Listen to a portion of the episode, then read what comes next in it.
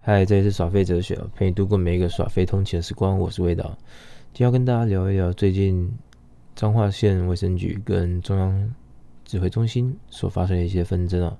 那会关心到这件事情，是我有个朋友，他突然问我说对对这件事情的看法。然后我平常是只有在关心说，哦，今天又有几个境外一路，然后有几个本土的。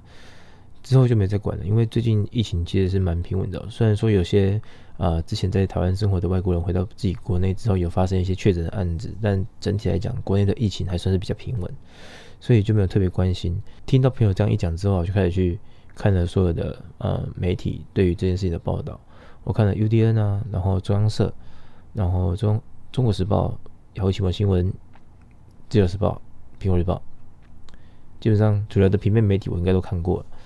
这个事件是这样，彰化县卫生局呢，他们对一个居家隔离第十天的小男孩做新冠病毒的筛检，然后呈现阳性，是无症状的确诊病患。那这件事情就是很多人就开始怀疑说，会不会是中央的防疫不力，然后出现破口，以至于这个确诊病患是由彰化县卫生局才筛检出来。这边跟大家说明一下，我们目前做的十四天居家隔离啊，它是根据国际的专家还有国内的病毒学专家他们去做研判之后定下来的准则哦。简单的说呢，就是在十四天之内啊，如果你有发病，我们才去做筛检；那如果十四天过后你没有发病，我们就不做筛检。原因是因为如果你在十四天之后你是无症状的确诊病患，那你的病毒呢也不会有传染力。所以就不会做筛检的部分。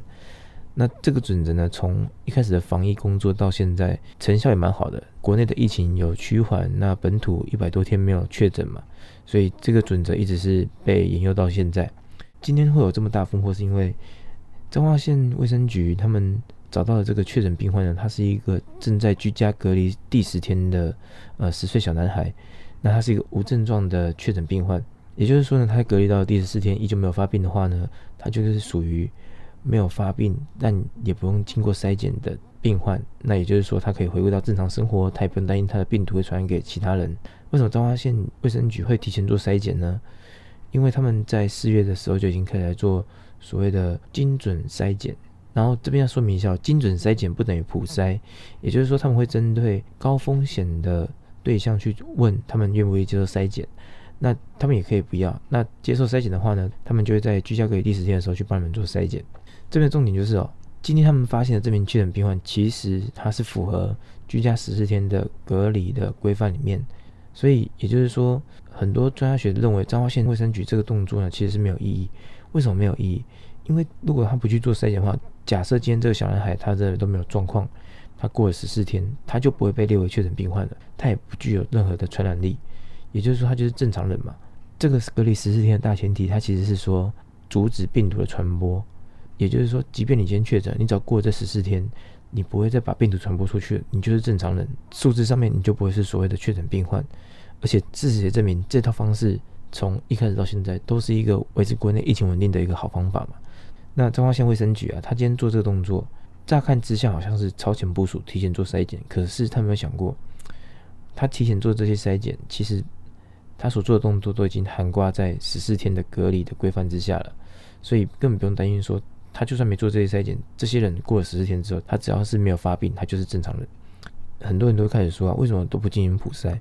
其实普筛这个动作也就跟彰化县卫生局的动作很有点类似哦。基本上只要每个人遵守这十四天的法则，进来之后，只要脱离隔离，就可以确定这个病毒不会四处传播了嘛。那你在前面做一个普筛，就有点脱裤子放屁啊！而且普筛一个人的费用是七千块，就单纯八月二十号这一天的入境人数来看，两千七百一十七人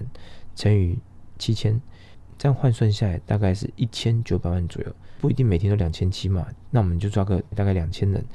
基本上一天的花费也是落在一千到两千万之间。你每一天这样花，其实也是一一笔很大的支出啊，所以。目前十四天的居家隔离规范是一个有效而且可以降低所有的成本的一个最好的方法，而且许多国家都使用十四天隔离这个准则下去做规范了。我看了这么多平面主流媒体的报道，很多立场比较明显的，他们的标题就会一面倒的替彰化县卫生局说话嘛。那也有很明显替时中部长说话的。希望大家可以在看新闻的时候，除了看标题之外，认真的去关心一下它的内文有没有说了一些正确的资讯。那事实的真相是什么？会建议大家多看几家媒体的报道，然后去综合一下所有的观点，这样才会得到最正确的资讯哦。那今天的节目就先到这边了，我们下一期再见哦，拜拜。